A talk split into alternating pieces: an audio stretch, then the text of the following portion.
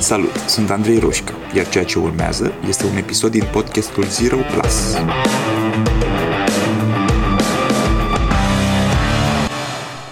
Am ales să vorbesc astăzi despre două cărți care ne pot ajuta să fim mai creativi și să vă povestesc un pic ce am învățat eu din fiecare. Și încep prin a mărturisi că am trișat un pic, că sunt două cărți care nu par a fi despre creativitate, cel puțin una dintre ele nu, nu pare deloc, însă este. Uh, motivul pentru care le-am ales pe acestea este că sunt foarte multe resurse, dacă vă apucați să dați un search pe Google după Top Books on Creativity, puteți să găsiți o tonă de cărți. Și sunt, sunt, sunt foarte la îndemână. Însă viziunea mea despre creativitate este că toți o avem, e, e ca un mușchi pe care cu cât îl lucrezi mai mult, cu atât îl poți accesa, folosi mai ușor.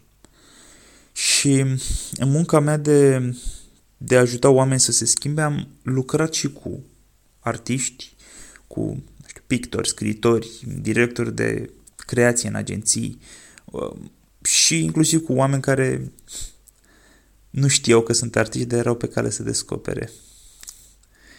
Um, și sunt două sunt două lucruri de care ai nevoie pentru a-ți manifesta creativitatea și a crește, a o dezvolta. Să știi că poți, că o ai, că există în tine creativitatea asta și să accepti că ai nevoie de structură și limite pentru a genera creativitate într-un mod sustenabil. Și cred că asta este problema principală. Foarte mulți dintre oamenii creativi cu care am uh, lucrat și cu care am interacționat uh, au cumva uh, construită ideea asta. Nu, nu mi-am dat încă seama de unde au luat-o. Cred că e un mit despre cum ar trebui să fie un artist.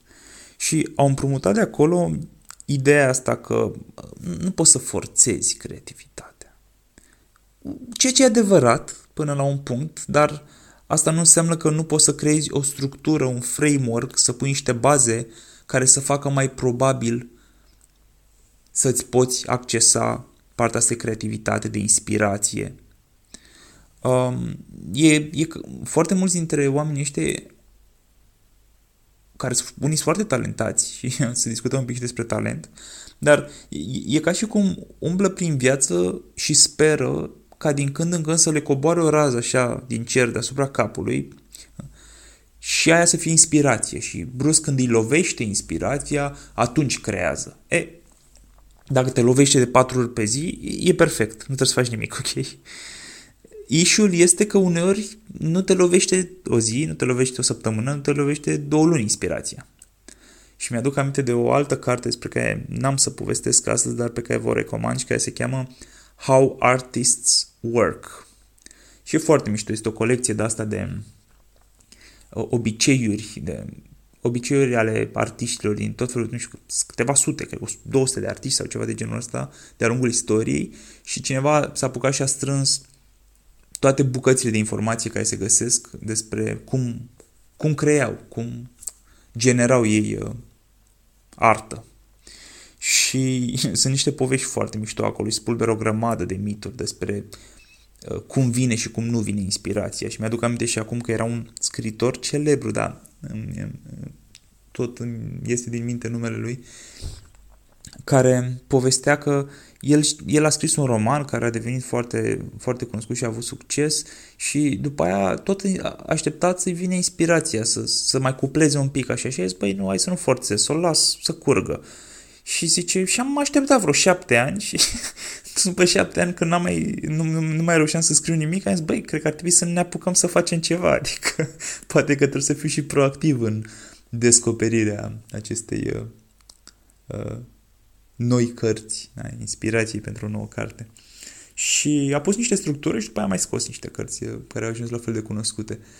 Um, dar vă spuneam despre How Artists Work, fiindcă spulberă o grămadă de de mituri și inclusiv pe ăsta cu acum așteptăm să, să ne vină inspirație, da? Uneori trebuie să punem și niște structură. Um, e, e nevoie de ea ca să avem sustenabilitate, să, să avem un fel de o formă de predictibilitate. Ca altfel, din când în când, da, ne vor mai ieși chestii. Da, de cel mai multe ori nu e suficient. Uh, cărțile pe care am, de care am ales să vorbesc astăzi um, sunt Big Magic, Elizabeth Gilbert și The Talent Code al lui Coyle.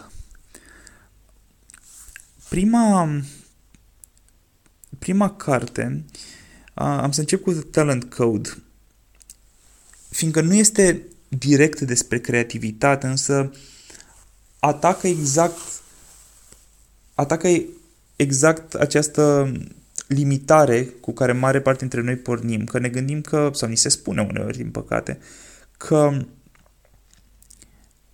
nu avem talent, că noi nu știm să facem X sau Y. Și nu știu, de exemplu, la scris aud asta foarte frecvent, ceea ce privește scrisul. Eu n-am talent la scris. Sau n-am talent la desen, sau la un sport, sau la, la, la, la cântat la un instrument.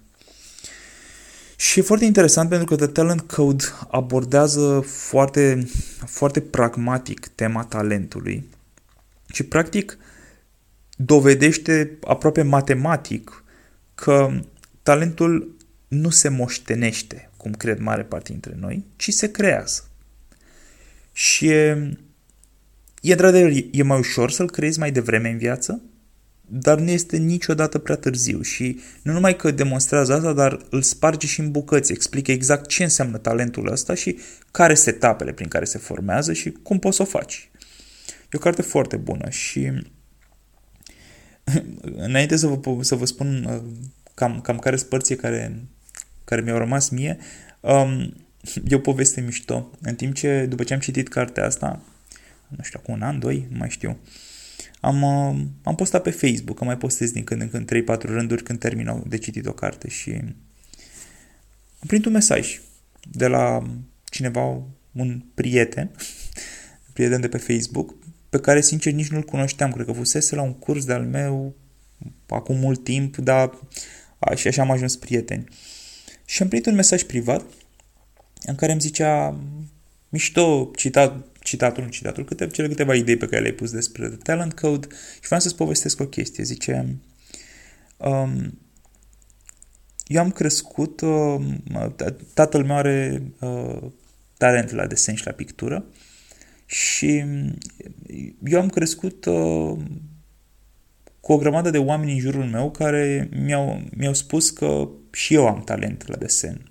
Și am văzut și pe tata în timp ce creșteam și um, ușor, ușor am început să investesc în asta timp și energie și am ajuns să cultiv talentul ăsta și um, apoi am, uh, am ajuns să fac design grafic, e grafician acum. Și îi place super mult și simte că asta este ce a vrut să facă în viață și e foarte bucuros că am moștenit acest talent de la tatăl lui. Și zice, până de curând, acum vreo, nu știu cât a zis el, două, trei luni, când uh, am aflat că nu e tatăl meu, că eu de fapt uh, am fost adoptat. Și asta naște întrebarea, băi, dar talentul ăsta pe care îl moștenisem eu de la tata, cum exact l-am moștenit? Și foarte mișto povestea că se leagă foarte tare de ce spun oamenii ăștia în talent coach și a venit într-un moment foarte potrivit, fiindcă ce zic ei este că sunt trei părți importante atunci când vorbești despre a-ți dezvolta un talent. E ignition, prima fază este ignition, adică un fel de inițializare. Um, e partea în care tu, de obicei copil fiind, dar din nou se, se aplică și, și mai târziu în viață, uh, vezi că ceva se poate și îți dorești și tu să fii parte din acel ceva. Și un exemplu foarte concret, uh, în sport se întâmplă foarte frecvent asta. Um, apare o jucătoare de tenis dintr-o țară mai nevăzută de lume și începe să aibă succes și apare pe la televizor și câștigă tot felul de turnee și brusc la o perioadă de timp după, uneori e de la câteva luni, dar de obicei câțiva ani mai târziu, 3, 4, 5 ani mai târziu, încep să, să apară foarte mulți oameni talentați în țara aia la același sport și toată lumea începe să uite și să întrebe, băi, dar de unde au apărut oamenii ăștia? Ce s-a întâmplat cu boxul în România? Ce s-a întâmplat cu uh, fotbalul în Brazilia? Ce s-a întâmplat cu uh, tenisul, de ce nu, uh, în România? Cu uh, gimnastica? Adică de ce până la un moment dat aproape că nu aveam uh, oameni care să sară din, din medie, iar acum uh, pur și simplu au explodat. Uh, au apărut foarte mulți oameni, copii, care își doresc să facă asta și care o fac bine. Și explicația este exact acest ignition. Este um, trece această perioadă de câțiva ani pentru că atât durează, pentru că puștii aia care erau copii și care se uitau la televizor și vedeau pe cineva care, poate un fotbalist, poate un jucător de tenis, poate, care era aplaudat și um, făcea performanță și copiii ăștia și-au spus, băi, vreau și eu asta. Și asta a, a născut în ei un drive. Da? A fă, i-a făcut să își dorească să ajungă acolo. Evident, nu e suficient să-ți dorești să ajungi acolo. Ceea ce ne duce către a doua etapă a formării de talent, care este deep practice, îi spune Coyle. Și deep practice e un anumit tip de a exersa. Da? Este, uh, este munca, este parte de muncă din dezvoltarea unui talent. Um, sunt, um, am, am, am, am mai vorbit un pic despre asta în, într-un podcast care se numește 10.000 de ore. Um, fiindcă și Gladwell vorbește despre cele 10.000 de ore de care ai nevoie ca să ajungi expert într-un domeniu. Doar că ce face Coil este că vine cu niște lucruri în plus și zice, da, da, da, sunt 10.000 de ore, dar sunt 10.000 de ore de muncă într-un anumit fel, e un anumit tip de muncă. Și um, părțile esențiale ale tipului ăsta de muncă sunt um, că ai nevoie să te uiți la proces, la procesul, să zicem, la um, ce înseamnă să cânți la pian sau să, ce înseamnă să scrii sau ce înseamnă să joci tenis și ai nevoie să te uiți la proces ca un întreg, să înțelegi, ok, ce înseamnă tenisul per total. După care să iei să spargi asta, în, să, să faci chunking se numește, să, să o spargi în bucăți mici. Cum ții racheta, cum servești, cum, da? cum te miști pe teren, cum, în bucăți cât de mici poți, pe care apoi le exersezi ca disperatul structurat, organizat, dar foarte, foarte mult în sensul ăsta ca disperatul, um, foarte, foarte mult timp, până când îți ies perfect, pe bucăți, bucățile mici. Și apoi le, le pui la un loc, le pui una, una lângă alta și recompui tot procesul. Și mă rog, asta e o variantă foarte scurtă, fiindcă mare parte din carte este doar despre cum faci asta, despre cum dezvolți acest tip de deep practice. Însă e foarte backed up științific, adică au descoperit că asta Uh, ajută la uh, a pune mielină, myelin, da? mielină pe uh, legăturile dintre neuroni și pur și simplu face ca niște legături din, din creier să se să conducă mai rapid informația și asta creează niște reflexe care după aceea te fac să ai performanță. E foarte mișto. Din păcate nu am timp aici să vă povestesc tot, dar sper că v-am făcut suficient de interesat încât să, să citiți cartea. Um, și un ultim aspect legat de acest deep practice și diferența față de Gladwell, de ce spune Malcolm Gladwell, este că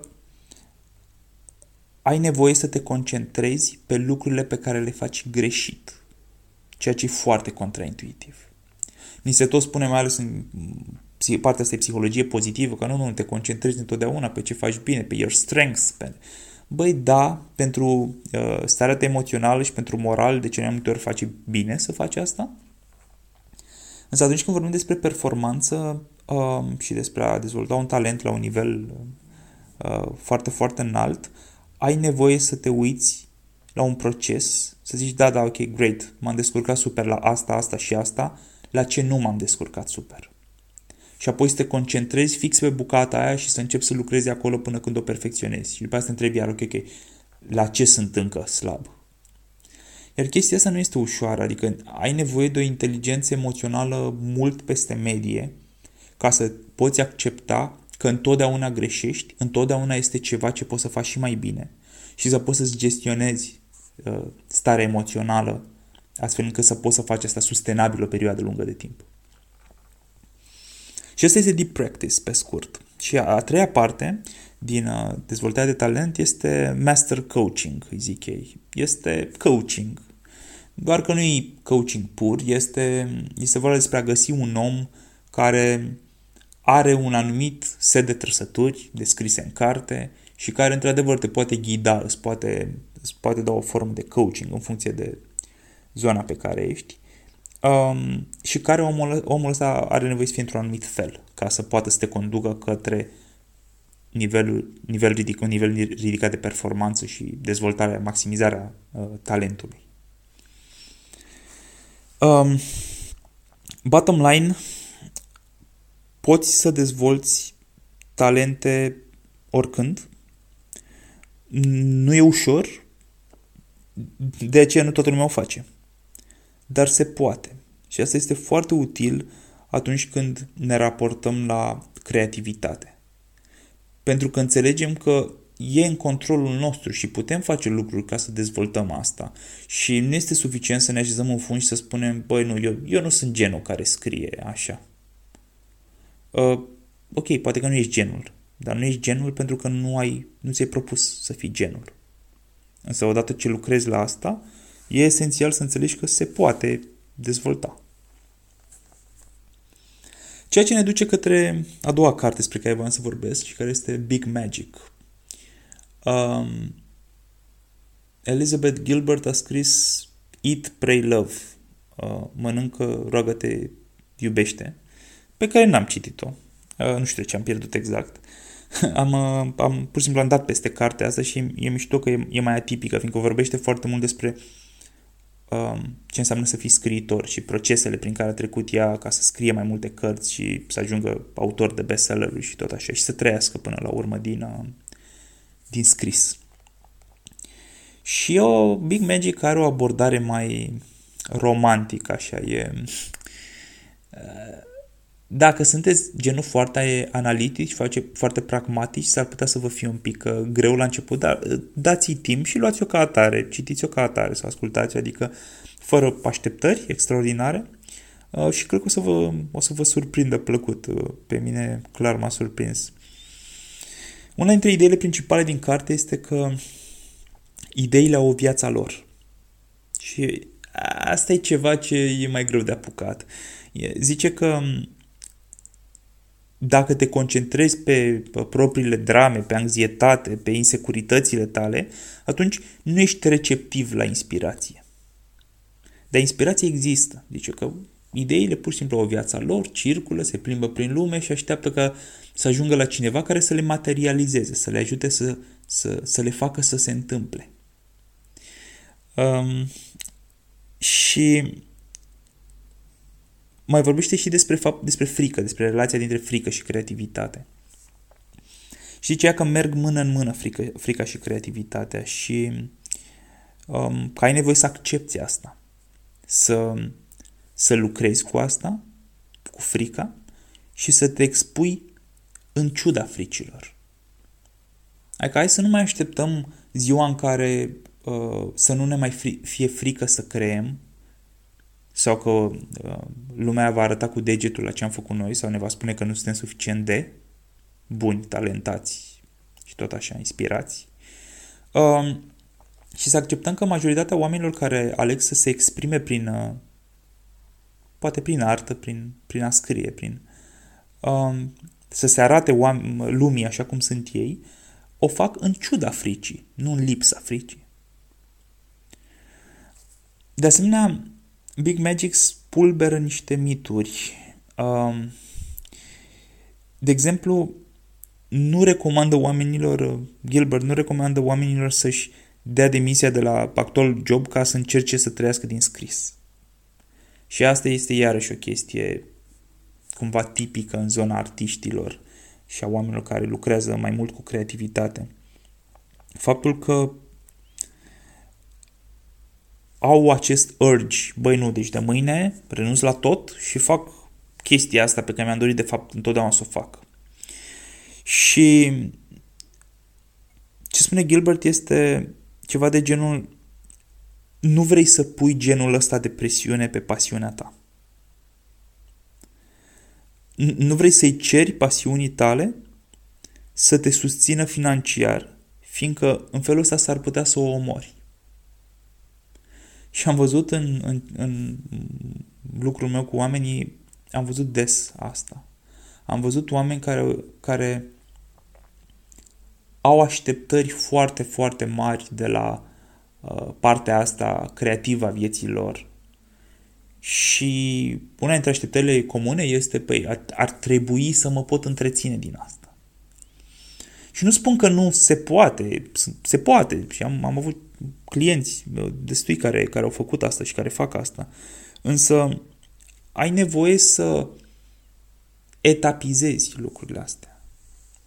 Adică nu poți avea pretenția ca din prima să se întâmple uh, să, să, să te poți susține și de cele mai multe ori are sens să o crești treptat în timpul liber până când ușor, ușor o scalezi la un nivel la care ți mai ușor să faci saltul de la ce făceai înainte, your, your day job, la ce vrei să faci.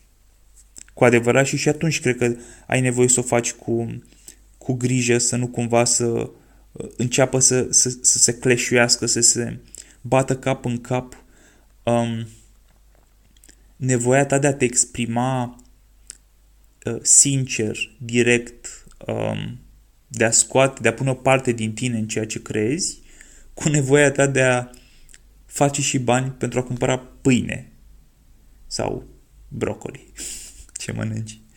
Um, fiindcă de cele mai multe ori valorile uh, so- sociale, da? societatea în care funcționăm are niște valori care se bat foarte puternic cap în cap cu valorile care ne ajută să creăm. Mm, de cele mai multe ori a pune uh, suflet și inimă și inspirație în societate nu se traduce imediat în a avea ce să mănânci mâine dimineață. Și ai nevoie să balancezi lucrurile astea într-un fel în care să nu-ți afecteze pasiunea și drive-ul pentru a crea. Iar dacă pentru asta ai nevoie să păstrezi un day job, fie el și part-time o perioadă de timp, ok, ai nevoie să faci asta. Um, termină cartea, se, se termină cu, cu o idee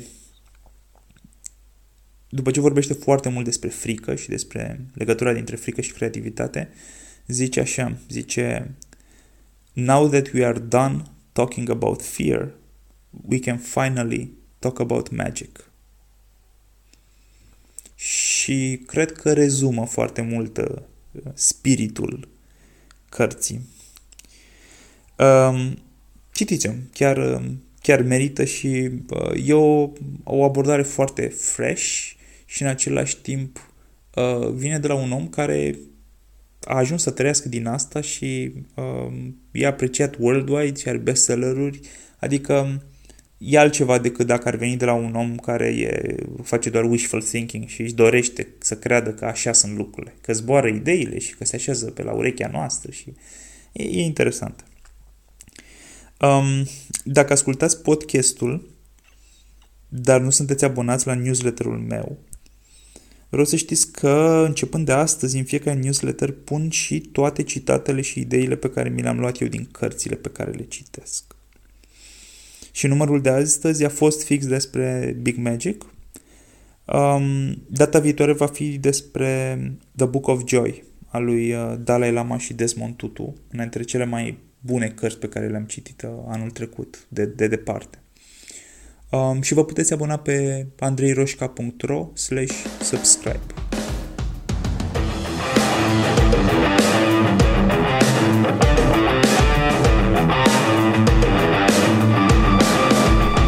Ai ascultat podcastul Zero Plus cu Andrei Roșca. Dacă ți-a plăcut, abonează-te mai jos pentru a fi notificat imediat ce apare următorul episod. Și dacă treci printr-o perioadă în care te simți blocat sau pur și simplu vrei să accelerezi, intră pe site-ul zeroplus.ro pentru a face următorul pas. Iar până data viitoare, nu uita că a ști nu suficient. Ai nevoie să acționezi.